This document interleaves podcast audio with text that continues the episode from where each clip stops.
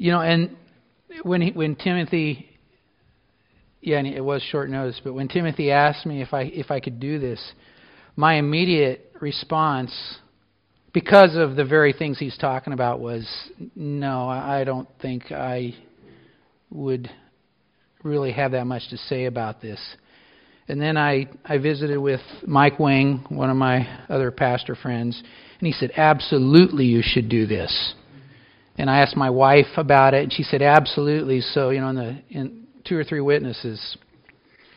So here I am. Um, let's begin with a word of prayer, and then I'll uh, share with you. Father, thank you that you have chosen to save us Lord. It is clear we are undeserving, but it's also clear that now, having been saved by your Son, Jesus Christ, we are perfect in your sight because we're in Christ. And that really everything we do now in our lives, if we have been saved, is done by the power of your Spirit and by your grace and for your glory.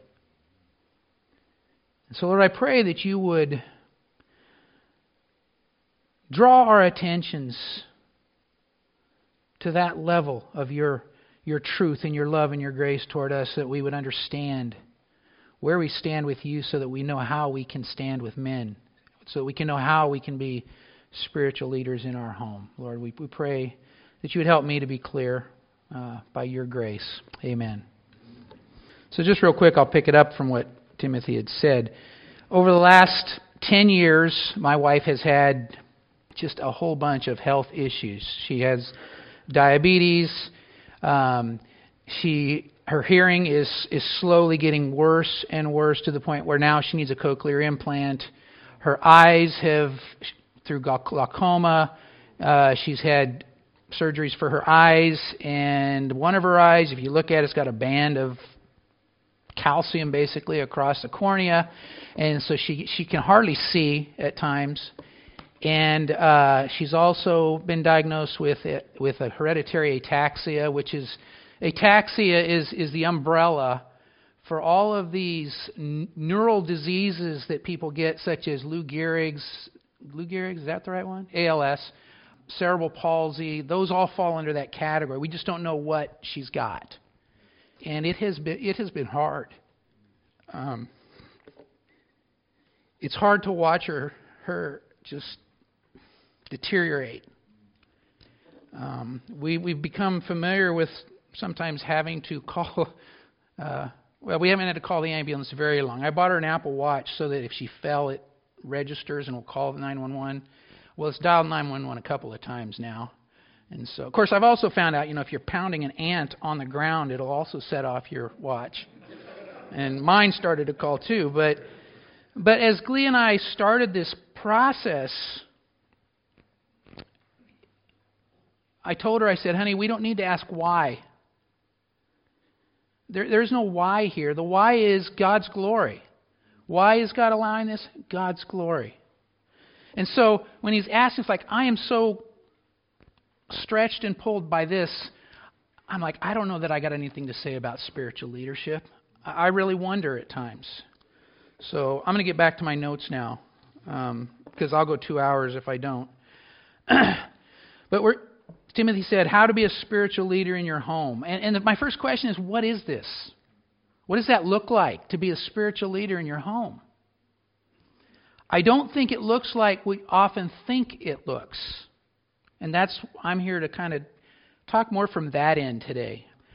Howard Hendricks, I had him as a professor in seminary, and he said that men, if your Christianity doesn't work at home, don't export it. And I, I, I thought that was a very, very wise comment. You know, if, if it's not working in my home, then I just shut my mouth. Don't go tell people the gospel if you're not going to live it out.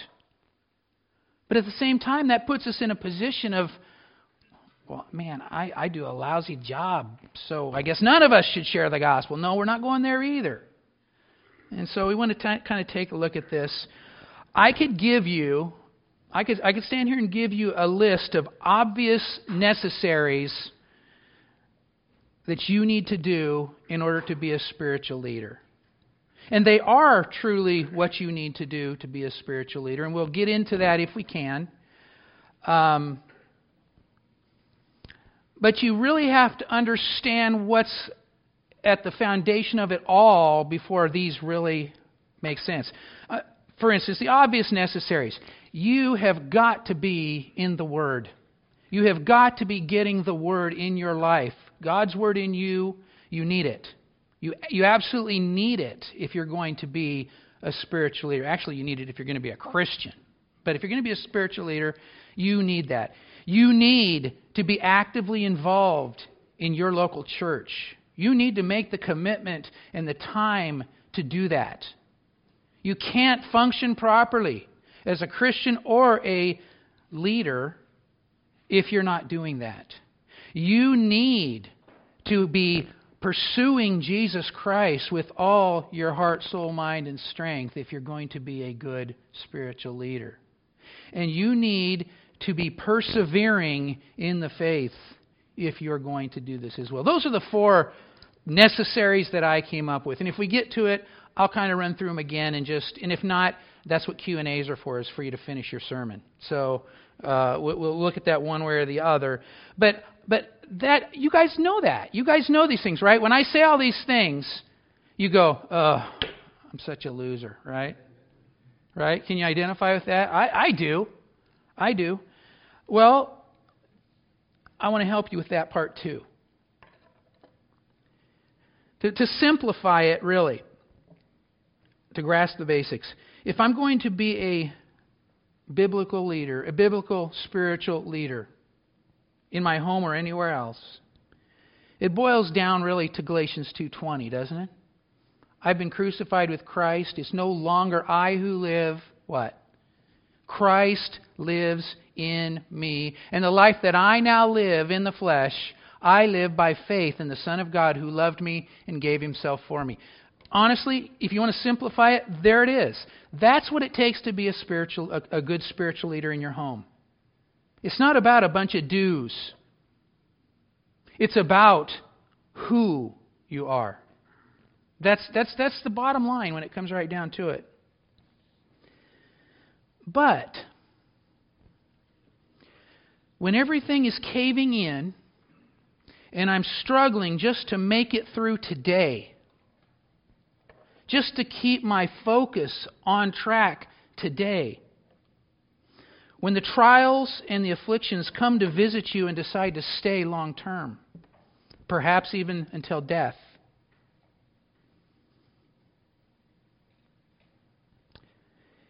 And when I'm struggling just to be in the Word for my own sake, for my own growth, for my own feeding,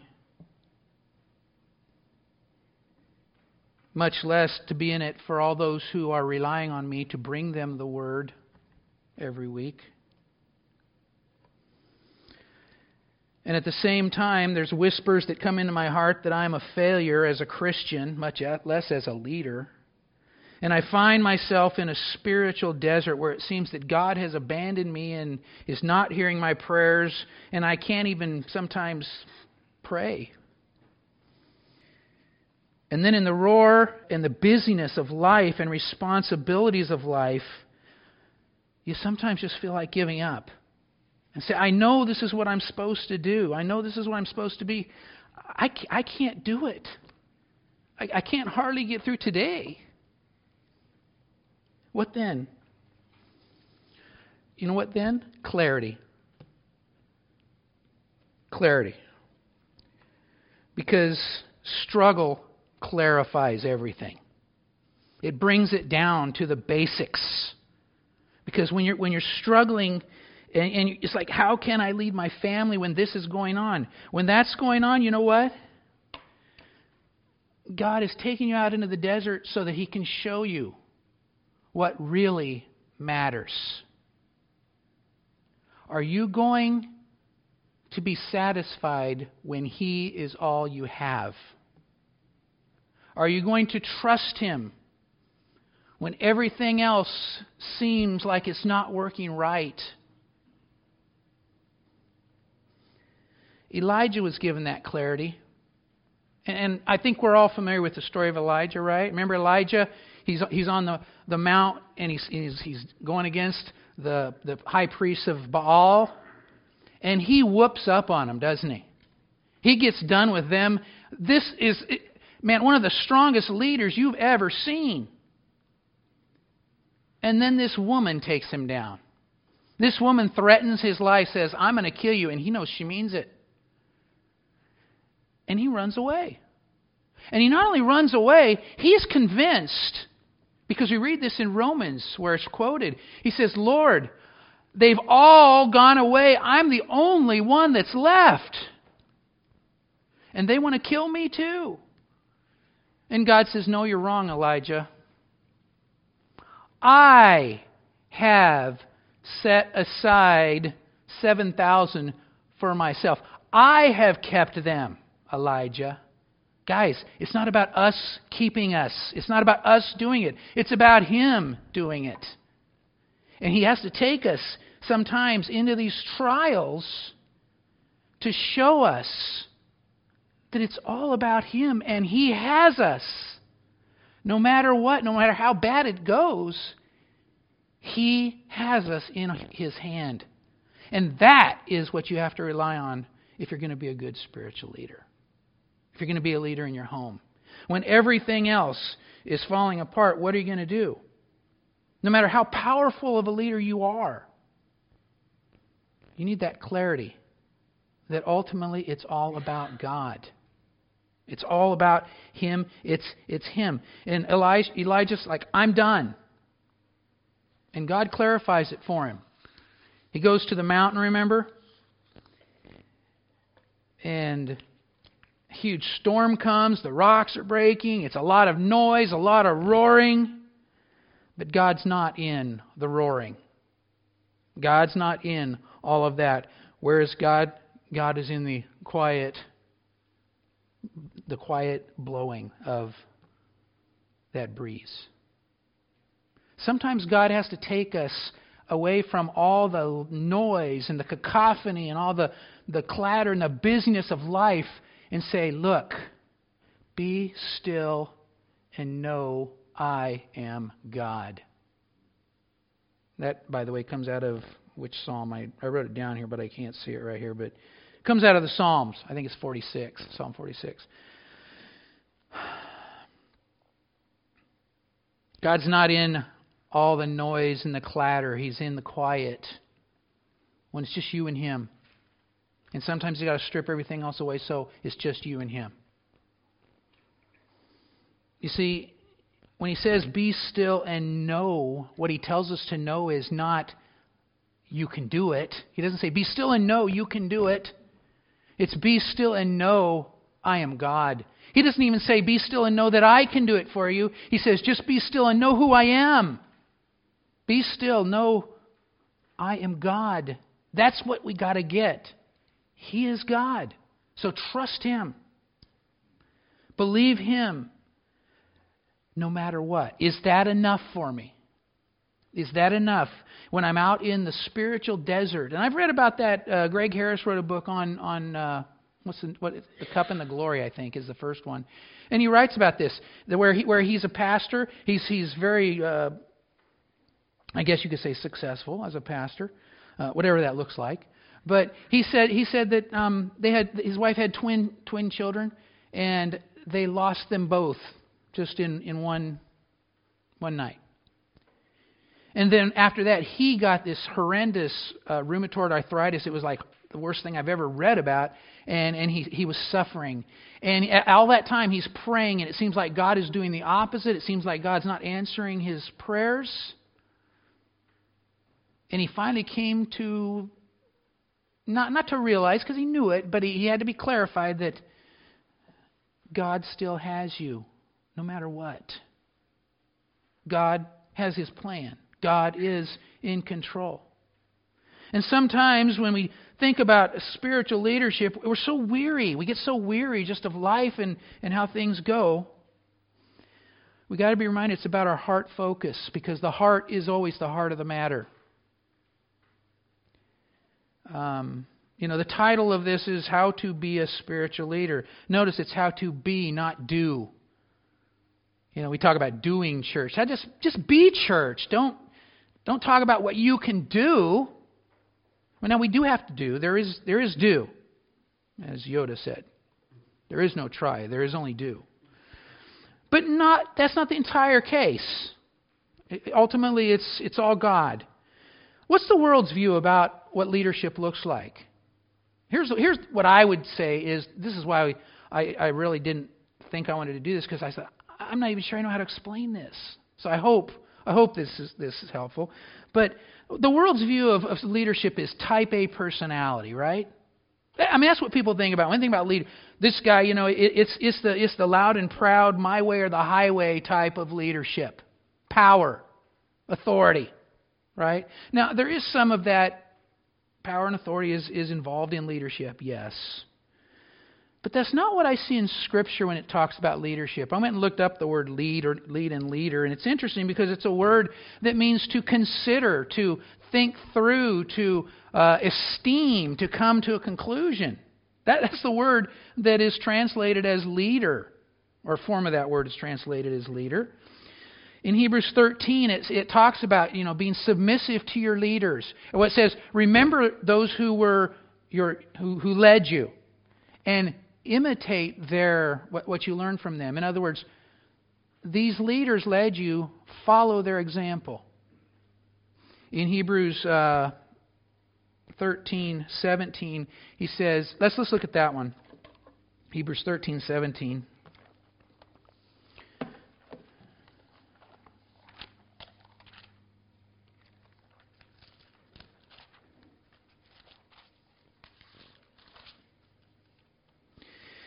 Obey your leaders and submit to them, for they keep watch over your souls as those who will give an account. Let them do, do this with joy and not with grief, for this would be unprofitable for you.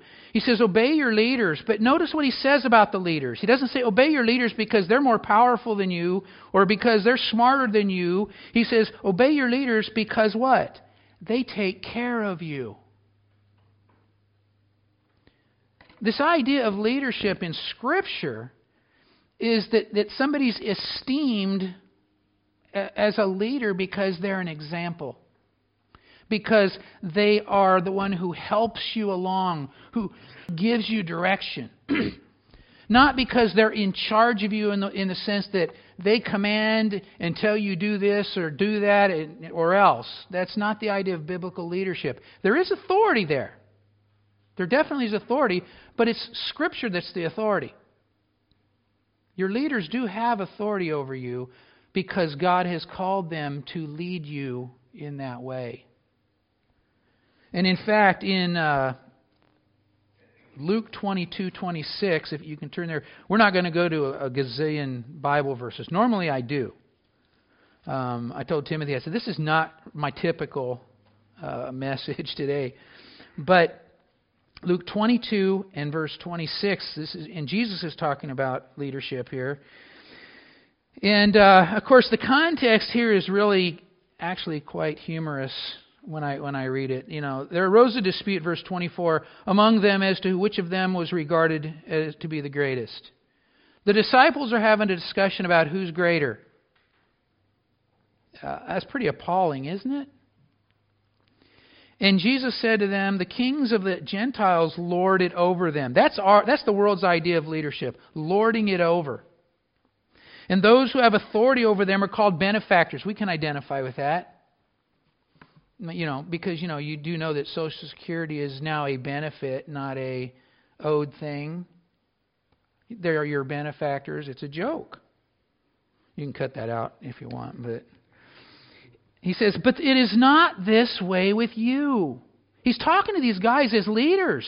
He's trained these disciples to be leaders.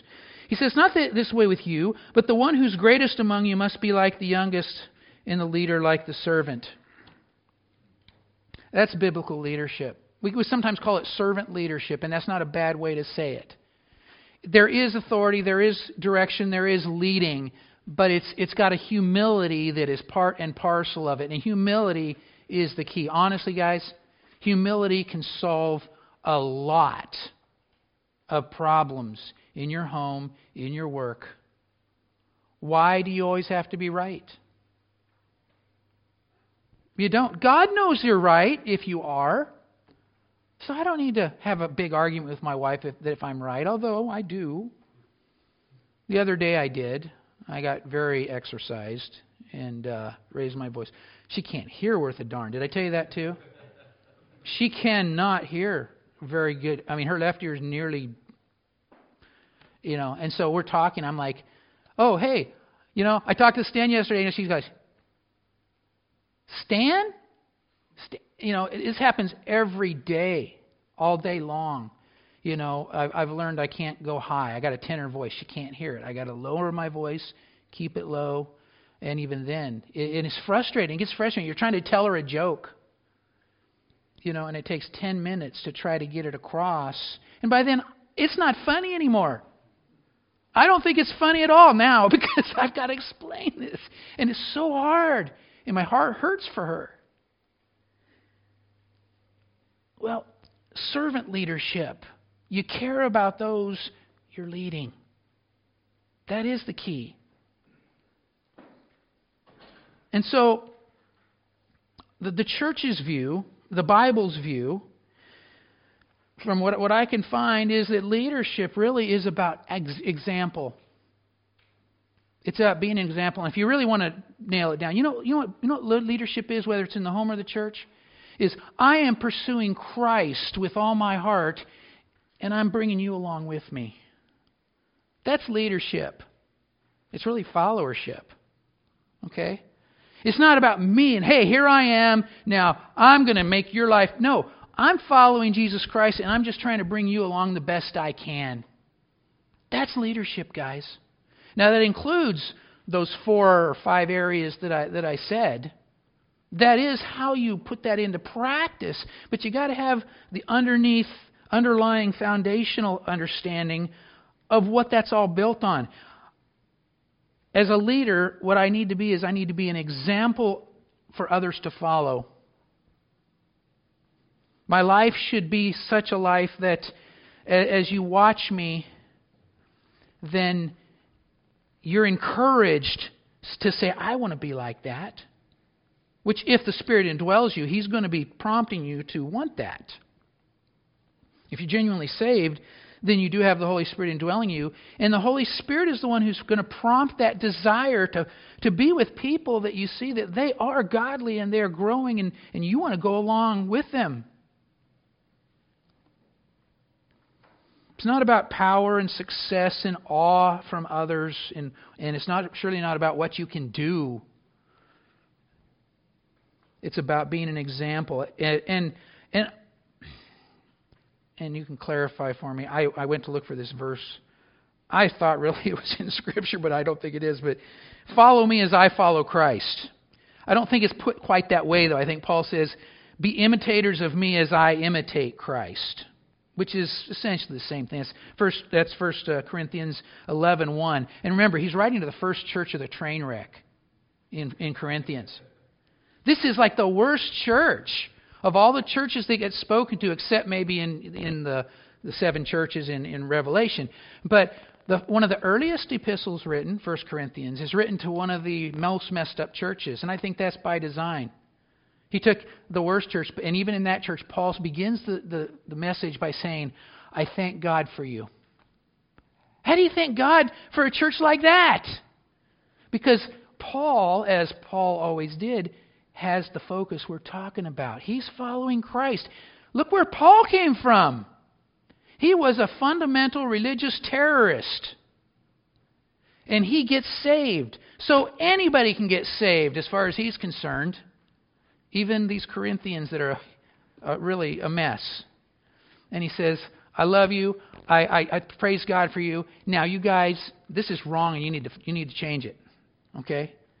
But he tells them in chapter 11, follow me, essentially, follow me as I follow Christ. And that's the point. You want to be a spiritual leader in your home, you follow Christ with all your heart, and you'll just magnetically pull them along, honestly. It's not about what you can do. It's about who you're going to follow, who you're going to trust. And again, that's why sometimes God puts you in the desert so you can have that clarified for yourself. It's not about whether I'm followed. It's about are they ultimately following Christ even in following me? Scripture's pictures about leadership bear this out as well. You know, the, the biggest example that they use in Scripture concerning leadership is what? Shepherds. Do any of you know anything about shepherding and, and sheep? Anybody know anything about sheep? Um, what we do know is sheep are sometimes pretty stupid. That's true. Um, sheep will only follow somebody that they trust. Um, shepherds guide sheep, they don't control sheep. Now, granted, you may control one a single sheep that needs to be taken care of or something, yes, but you don't drive sheep. You drive cattle. You can't you can't drive sheep. If you try to drive sheep, they're just it's like herding cats. Okay?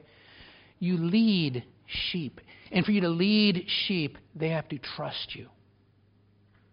Go to go to uh, John 10 because Jesus said that he is what? The good shepherd. Not just any old shepherd, he's the good shepherd. He's the shepherd that is beneficial. That word good means beneficial. He's beneficial to the sheep. And he, he compares himself with fake shepherds, false shepherds. Um, and he says they're just in it for what they can gain, they're in it to take advantage of the sheep. And it's not in the New Testament alone. In the Old Testament, that's, that's a huge picture that is used of leadership as well. I, I could say perhaps the main, main one. I'm not sure. I didn't go do a full check on it, but it is definitely uh, right there in our face. A shepherd guides sheep rather than controls them. A shepherd protects and cares for sheep, even loves sheep. They even name them one by one. A shepherd leads sheep, doesn't drive them, and a shepherd feeds sheep rather than fleeces them. The way we understand that term. They do take the fleece off of the sheep, and that is for the sheep's good, but they don't just rip the sheep off, so to speak. Well, Jesus in John 10, I mean, he spends a whole bunch of time here talking about this. Um, in the first verse, he says, I say to you, he who doesn't enter by the door into the fold of the sheep, but climbs up another way, he's a thief and a robber. Because you only came into the sheepfold through one door, and you had somebody who watched that door. And if you come over the, the side, there's some nefarious reason you're doing that. You're not coming for the good of the sheep. And Jesus speaks about that, and he's talking about the Pharisees first and foremost there. Um, in verse 4, he says, When he puts forth all his own, when he goes and he leads them out of the sheepfold, um, because all the shepherds, you know, they, they'd have multiple flocks that would stay in the fold at night for safety. And so, as each shepherd would come to that fold in the morning and he'd call out to his sheep, his sheep would hear his voice and they'd come to him. He didn't have to go in and, and drive them out of the pen. He would call them and they'd come because they recognize their shepherd's voice. They trust their shepherd. In a sense, they love their shepherd, uh, if you will. And Jesus says that stranger, verse 5, they will simply will not follow. But they flee from him because they don't know the voice of strangers. Sheep are very focused in that sense. And he goes on, he talks about being the door of the sheep. And then he comes to verse 11. He says, I am the good shepherd. The good shepherd lays down his life for the sheep. He who is a hired hand and not a shepherd, who is not the owner of the sheep, sees the wolf coming and leaves the sheep and flees, and the wolf snatches them and scatters them. He flees because he's a hired hand and is not concerned about the sheep. I am the good shepherd. And I know my own, and my own know me, even as the Father knows me, and I know the Father. And I lay down my life for the sheep. I have other sheep which are not of this fold, I must bring them also, and they will hear my voice, and they will become one flock with one shepherd. For this reason the Father loves me, because I lay down my life so that I may take it again. Okay, he says several things about shepherds and sheep here, but uh, what's very clear to me is being a shepherd is being a leader, and it's not being somebody who's a, a driver, right? This leadership is leadership by example and explanation. A servant leader. And that is exactly what Jesus. Where do you see Jesus when he is dealing with his own disciples? Ever driving them or tearing them down or scolding them severely. Now, on occasion, he'll give a little scold, yes. But what's his overall way of dealing with his disciples? He's gracious, he's loving, He's very authoritative with the word.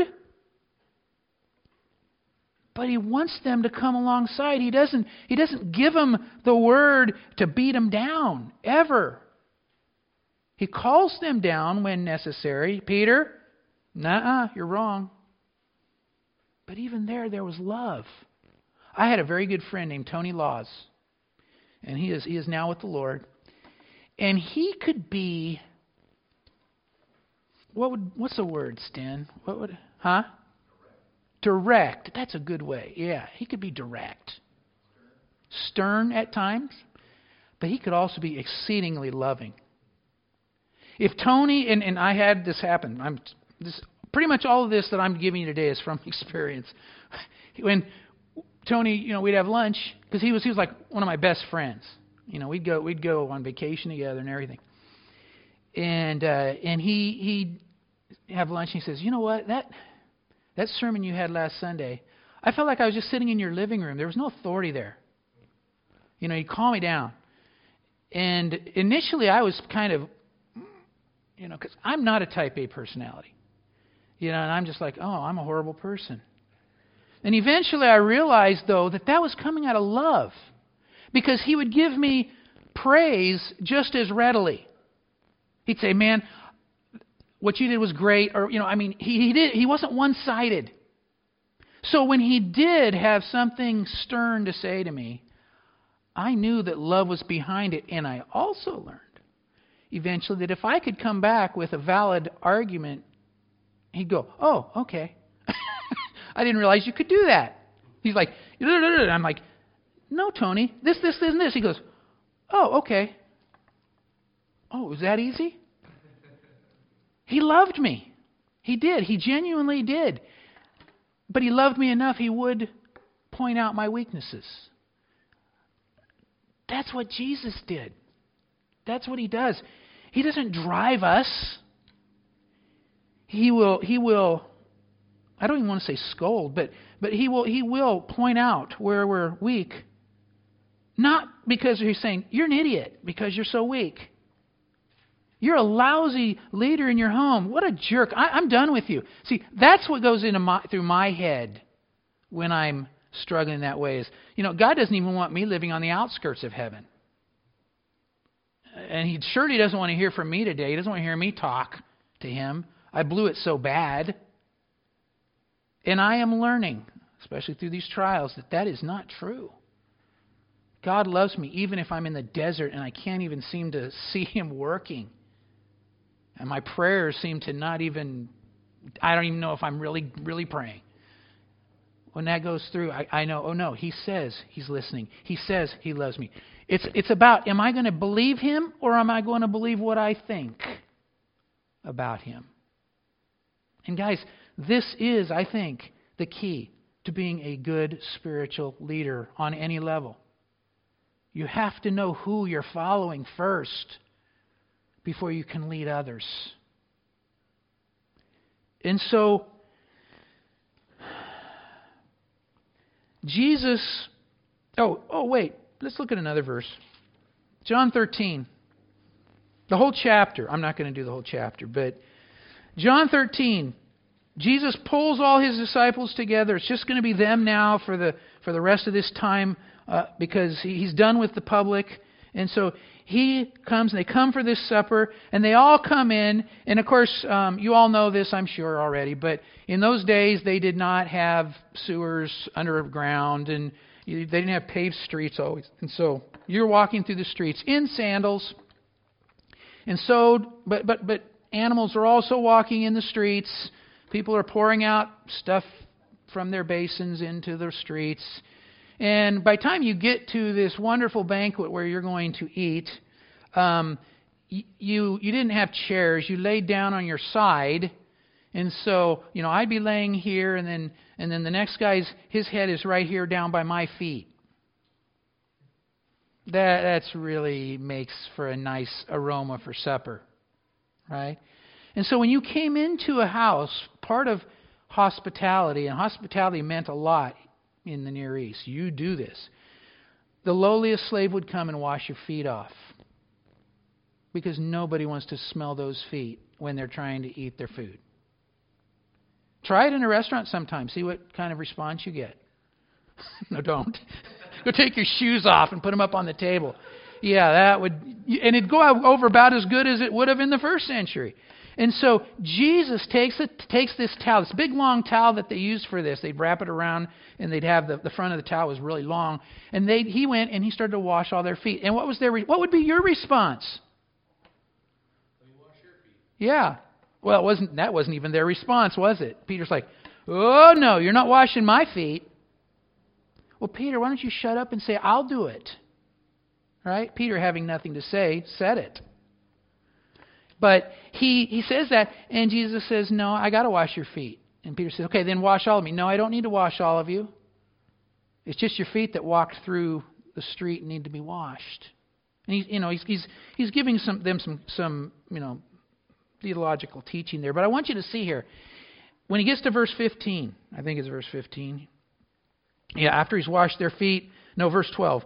He sits down, he reclines at the table again, and, and you know, you got it. I mean, they're probably embarrassed that Jesus did this. I mean, because, you know, you take the lowest slave. And you remember what John the Baptist said about Jesus? I'm not even fit to untie his sandals. I'm not even fit to take his sandals off in order to wash his feet. There's humility. And Jesus says, Do you know what I have done to you? You call me teacher and Lord, and you are right, for I am. If I then, the Lord and the teacher, wash your feet, you also ought to wash one another's feet. For I gave you an example that you should do as I did to you. Because the one who sent is not greater than the one who sent him. That is spiritual leadership right there. That's the basis. Humility and following Christ, keeping your eyes on Christ, and in humility, bringing along the others. That is what the Bible lifts up as true spiritual leadership. And men, every one of us, are able to do that in the power of the Spirit. So, what about when I feel like I'm a total failure? Because maybe, maybe now you feel like a failure that you're, you know, lame leaders or whatever. Don't fixate on how lame you are. Jesus is able to heal the lame. Don't worry about that fixate on the one who can help you to be exactly what he wants to be. And not only help you, he promises to make you exactly what he intends for you to be. Our problem is we fix our focus too much on what we can do or haven't done rather than fixing our focus on the one who has done it all for us already, and he's the one who enables us. Do you realize you don't keep yourself saved, right? Do you keep yourself saved? If you do enough good things, you'll stay saved. If you say yes, you're wrong. Jesus saves you. It's the cross that saves you. Have, has, have any of you heard of MercyMe, the, the singing group? They got a song that's called Flawless. That uh, it brings me to tears and, and a lot of times I'm singing it when we sing it for the for Wednesday night. But he, he says you got to realize you're flawless in God's eyes because you're in Christ. If you have been saved by the blood of Christ, that that blood covers you forever. We're going to look at a couple verses just to drive that home. But that's what you cling to. It's not about how good you can do. It doesn't mean you don't persevere, you don't pursue, you don't do, but you don't do it from your own strength. You do it by the Spirit, by His power. Recognizing I don't have the power to do this on my own. If I think I can become a wonderful leader on my own, God will be very happy to show me that I'm wrong. And also then be very happy to show me how to do it the right way. You know, maybe maybe you're a horrible leader in your home spiritually. It's not too late. It's not too late. You can do it. And in fact, it's not you can do it. You must do it because that is your calling. We need to be men again and quit being whatevers. We need to man up. 1 Corinthians 16:14 is that the one? He says, "Be like men. Stand up like men. Quit letting your wife be the spiritual leader in the home." And by the way, a person can be a spiritual leader, male or female, because leader being a leader in this sense is not about authority. It's about example. It's about showing. Do you know other women? Perhaps your wife, you say, Man, she's such a godly woman. I want to be godly like that. That's a good thing. But you also want to be the one where she says, I love my husband. I love how he loves the Lord and he wants to, to do this. This is how you raise godly children, too. Or I can't guarantee the godly part. You can't make them get saved. But you can be an example. What kind of example are we being? And if you say, oh man, I'm, I'm such a loser, I'm with you. Honestly, I am with you. I wrestle with this. Mike and I both we're pastors, and and we and we talk a lot. We counsel each other, and you know we each have days where it's like you know I am I'm I'm such I wonder if I'm even really saved. Honestly, sometimes I wonder. And you know, and then Mike can say, "No, Doug, I've seen this in you, and this, and this, and and uh, you know, okay, because you know what? It's by faith. It's not by how I feel or what I can do. Which is again why sometimes he takes you in the desert to say, look, it's just me. That's all you have. Are you going to trust me? Because that's the, that's the lesson. That's what we need to do. In Matthew 11, Matthew 11, 28 through 30. Jesus says in verse 28 Come to me, all who are weary and heavy laden, and I'll help you to get on the stick and do it yourself. Not even, right? I will give you rest. Take my yoke upon you and learn from me, for I'm gentle and humble in heart. Notice again, he doesn't say, Take your yoke, take my yoke on you because, man, I am strong. Now, he is. But that's not what he emphasizes here, is it? He says, I'm gentle and humble in heart, and you will find rest for your souls, for my yoke is easy and my burden is light. He says, Listen, you follow me. He doesn't, he doesn't guarantee it's not going to be hard. He doesn't say it's going to be easy necessarily, but he says, I'm with you. It's my yoke, not yours. I'm pulling there with you. The Spirit is in us to help us with these things. Our problem is we get exhausted and we get overwhelmed and we feel like failures and and and now I'm supposed to lead when when it feels like I can't even do anything for Christ. But the question is is the focus on what I can do or is the focus on who I am? Which one is it? Because that's the key. Who am I in Christ? Galatians 2:20 we, we saw, but turn over to 2 Corinthians again, again with the Corinthians. These guys needed a lot of work, didn't they? And they'd really mess it up this time in 2 Corinthians. They had Oh boy. But in 2 Corinthians 5 verse 17, here's what he says. This is about who you are. If you have put your trust in Jesus Christ as your savior, this is what he has to say about you and I. And sometimes this is all you have to cling to. Some days it, you really wonder where you're at. And that's why he gives us the word to encourage us. But in 2 Corinthians 5:17 he says, Therefore, if anyone is in Christ, notice, when you get saved, you are placed into Christ. So when God looks at you, who does he see? Christ. Is Christ perfect? I liken it to this. If you take this sheet of paper and you got all these accusations written against you, and you fold this up and you put it in a nice white envelope that, that says Christ on it, when you pick that up, do you see the paper that's inside or do you see Christ? Because that's what it is. When we get saved, He places us into Christ. I can't explain exactly how that works. I, I don't. That's above my pay grade. I don't have to know. I just have to believe it. And when He places me in Christ, that means He gives me all the power of the Holy Spirit as He indwells me to do what He calls me to do as I rely on Him and do it. That's what it comes down to.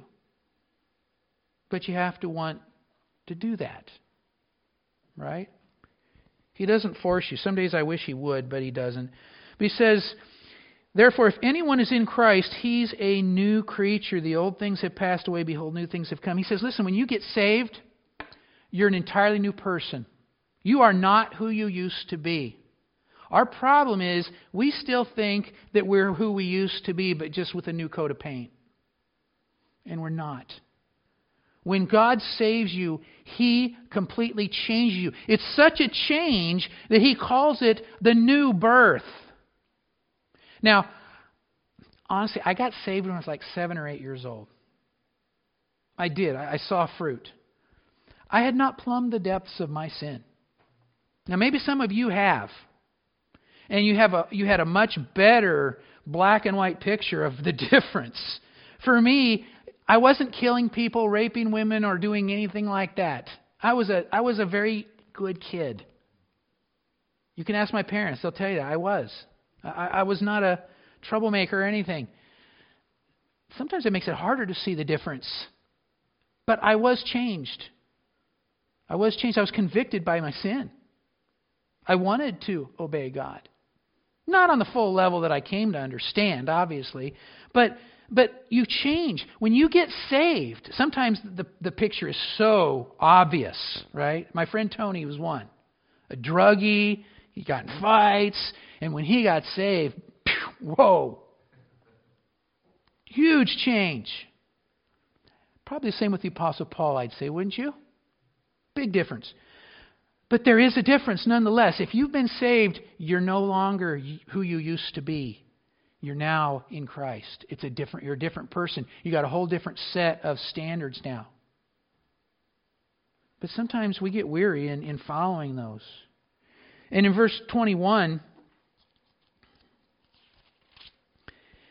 it says, He made him, this is God our Father, made him, Christ, who knew no sin to be sin on our behalf, so that we might become the righteousness of God in him. This is what happened on the cross. This is propitiation. When God took, when, when Jesus took the full force and brunt of our sin in totality, and he completely met God's demands on it. He completely, um, I, I, I don't know what word. I'm, I'm, see, I'm wearing my old man shoes today, so I, I forget words. But uh, he completely, he didn't, he didn't just make it sidetrack, he completely took the whole hit for our sin and completely paid it in full to where now God is appeased, as it were. His, he's no longer furious at us with his wrath. And so in Romans 8, or Romans 5 rather, he says that having been justified by faith, we now have peace with God we now have open access into His presence, His very presence. We are welcomed. And we have been given the Holy Spirit. God poured His love out on, in, in us through the Holy Spirit. We are changed men if we're saved. And that means then we can do everything He calls us to do, and that is to be spiritual leaders in, in the case of what we're talking about. What keeps me saved? Jesus Christ. Look at Galatians 5, Galatians 5. What produces spiritual fruit in my life? That's, that's a question. Do I do it by my own strength? You know what? I can make some really nice looking fake fruit. But it's not real. It's not, it's not genuine fruit. Here, here's how you do it. And this goes right back to what I've been saying. Galatians 5, verse 22. But the fruit of the Spirit is love, joy, peace, patience, kindness, goodness, faithfulness, gentleness, self-control. You don't you don't see any here am I, you do what I say, I'm the boss, all of that. You don't see that as as the, the, the outcome of what the Holy Spirit produces here. And he goes on, he says, Now those who belong to Christ Jesus have crucified the flesh its pa- with its passions and desires. If we live by the Spirit, and what this is talking about is if I've been saved by the power of the Holy Spirit, which I have, he said, Let us walk by the Spirit. You were saved by faith. So how should you walk? By faith. You should trust God that He's working in your life, that you can do what He calls you to do. Now, along with this goes a submission to the Spirit, a submission to Him. We know what right and wrong is. We can't, you know, it's easy for us to just kind of just get lazy. I, I, I don't want to deal with this. I, I, I've experienced this even lately. It's like, you know, I'm just tired of this. I, I, I don't want to, I'm tired of trying to be godly. You know what? What that is, is really, I'm tired of trying to be Doug godly. I need to want to be Christ godly, is what I need. It's too much focus on ourselves. You see, the perspective and the clarity is it's not about my success or what I can do, but about who I trust and who I am in Christ. Philippians 4:13 I can do all things, what? Through Christ who strengthens me. So when I'm weak and I can't do it, the problem is I'm focusing on the wrong person. I'm focusing on where I am a loser instead of focusing on where He is the one who's in control, even when I am a loser. Philippians 1 6, I am convinced of this very thing, that he who began a good work in you will also do it until the day of Christ.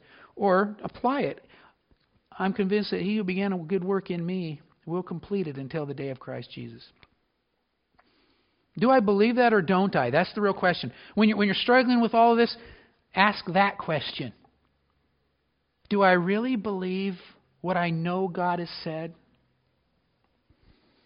Perspective and clarity, not about my success or what I can do, but about who I am in Christ. It's all about the heart. The heart's always the heart of the matter. Um, okay, I'm going to real quickly go through these obvious necessaries that I mentioned. Okay, I'm, I'm not going to go way in depth, but I'm going to go fast. But first of all, okay, it's easy to put off and ignore what we ought to do and what we should do and what we're commanded to do. It's easy to ignore it because life is so busy and we can in all the doing of the life. You know, I, I got I got football games I got to go to. I got baseball games I got to go to. I got meetings I got to go to and all this. Okay, let's prioritize a little bit. Is whatever this is that's so important, how much will it matter in a thousand years? I call that the thousand year rule.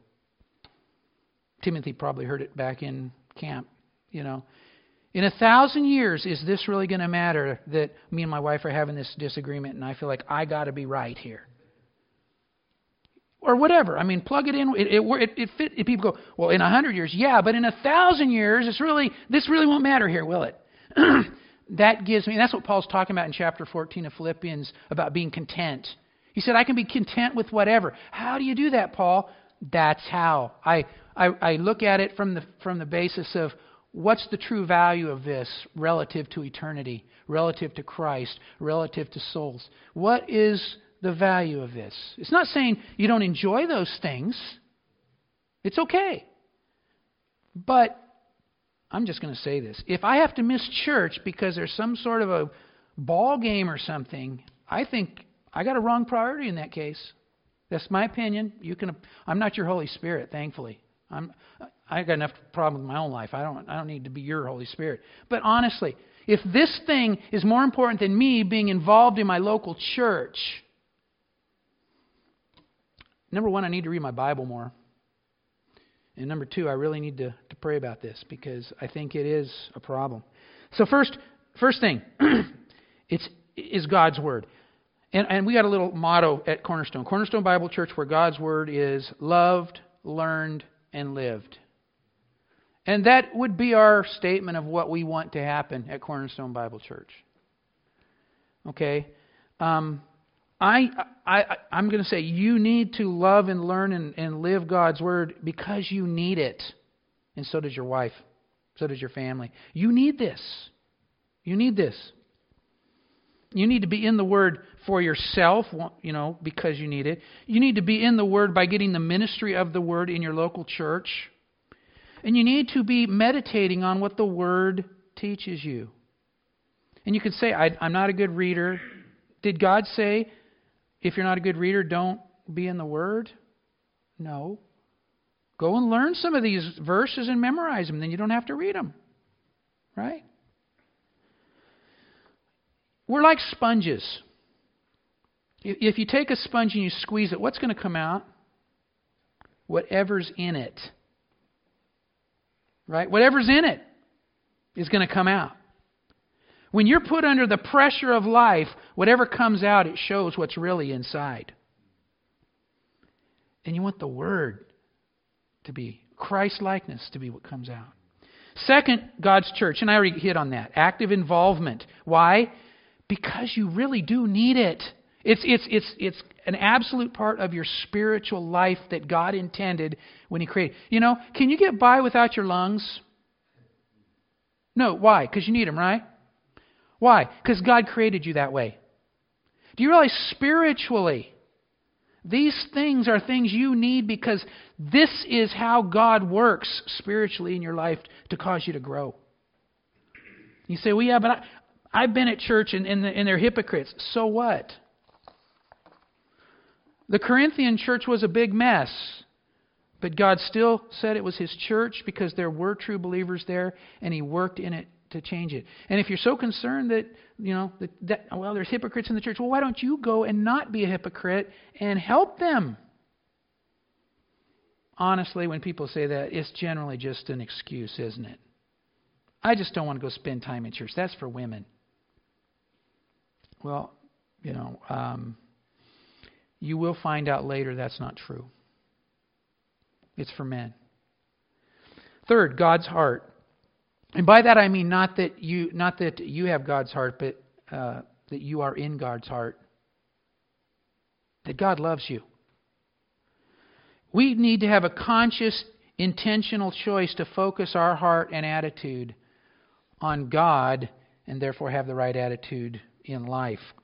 Colossians 3 says, Therefore, if you've been crucified, uh, I can't get that one, so I'm going to have to turn to it. This is supposed to be like my favorite verse, right, Stan?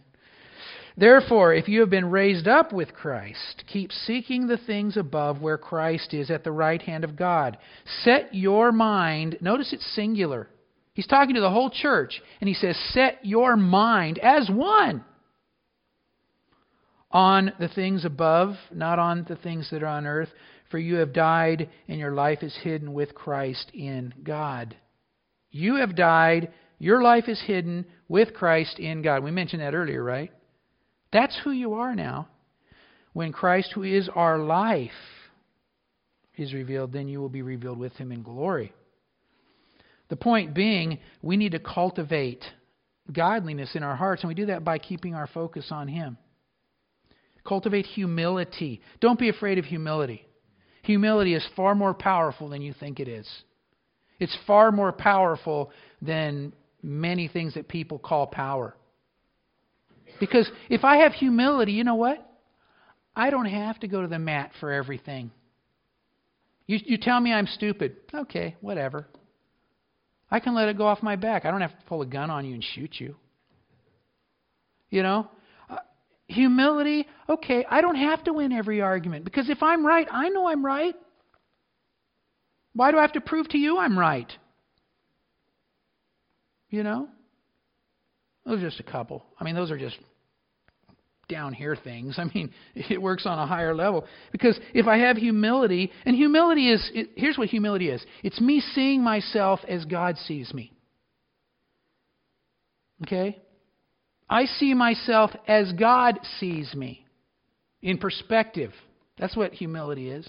Humility is not going around, oh, well, I'm not really nothing. That's, that's pride. That's pride, but we don't have time to go into all that. A good book on humility is the Bible. But here's another good book. C.J. Mahaney wrote a book called Humility. And it's a really good book about humility. It's really helpful. And so um, I would recommend that if you want to read more up read more about that. Cultivate humility, cultivate holiness. Here's the book for holiness. J.C. Ryle, Holiness. Top book. Uh, cultivate fruit, spiritual fruit, by following in the Spirit. Walk in the Spirit because you're in Christ and Christ is in you. And then number four is pursue Christ. Pursue Christ. And here's the passage I'd give you is Philippians 3, the whole chapter. That's what Paul's argument is in Philippians 3. I pursue one thing. The one thing I pursue is, is Christ likeness, is Christ. Make that your pursuit. Because then that's why you need the Word and you need the church. And that's why you need your heart. You trust Him no matter what.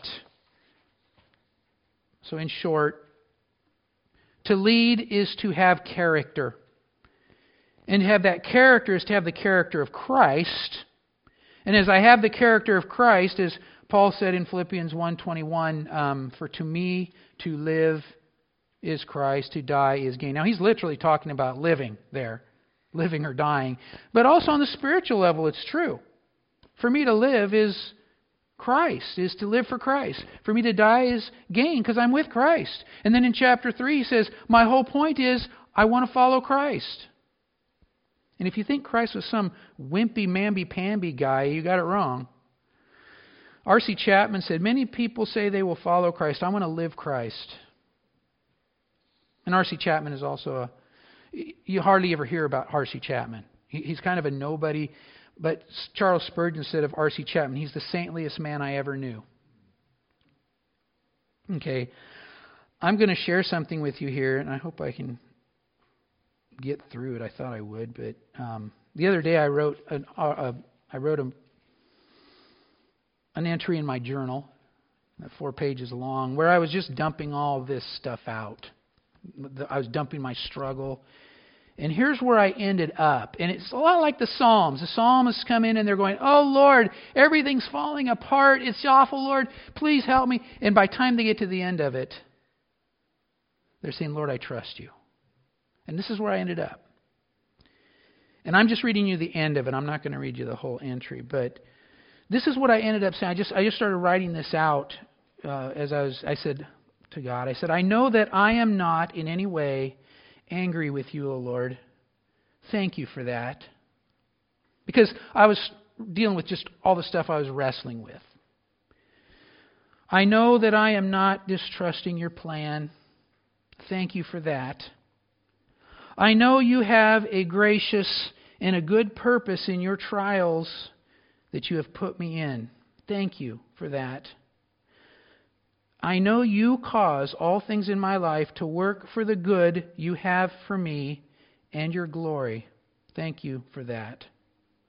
I know you love me and care for me. Thank you for that. I know that your grace is enough to bring me through, but I still stumble Thank you for that. I know that I desire to please, to honor, and to glorify you. And I fail miserably. I'm sorry about that. But I know you are working in me, nevertheless, to accomplish that exact end. Thank you for that. I know that I love you.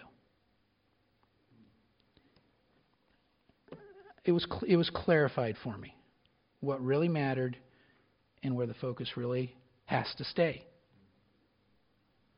But in the midst of that, instead of becoming angry, I said, God, I choose to trust you. And that, men, is what it takes to be a spirit. Not to go through all the stuff I'm going through necessarily. God takes you through whatever trials He needs to. But keep in mind, trials are always an opportunity to grow and to glorify God. But sometimes when you have multiple trials piled on you and they stay, it gets hard. It gets hard to keep that focus, and God will do what it takes to help us with that focus. God, thank you for that. Let's pray. God, thank you that you are true and that what you say in your word is dead on. That when you say in Romans 8, nothing can separate us from the love that you have given us in Christ Jesus, that God, you mean that, and you will not let anything separate us. And Lord, perhaps some of these men sitting here this morning are kind of down now as we've talked about this, as we, we see how much we can fail. Lord, I pray that you will help them to, to have their focus on you and realize you're the one that enables all of us to do and be what we should be. Whether we're in the, in the lowest of the lows or the highest of the highs, Lord. It's easy when we're in the highs to trust you. But Lord, thank you for giving us trials and tribulations so that we can learn in the lows to trust you as well. And I pray, Lord, that every man here would be an exemplary spiritual leader in his church and in his home. And Lord, we ask this for your glory and yours alone. Amen.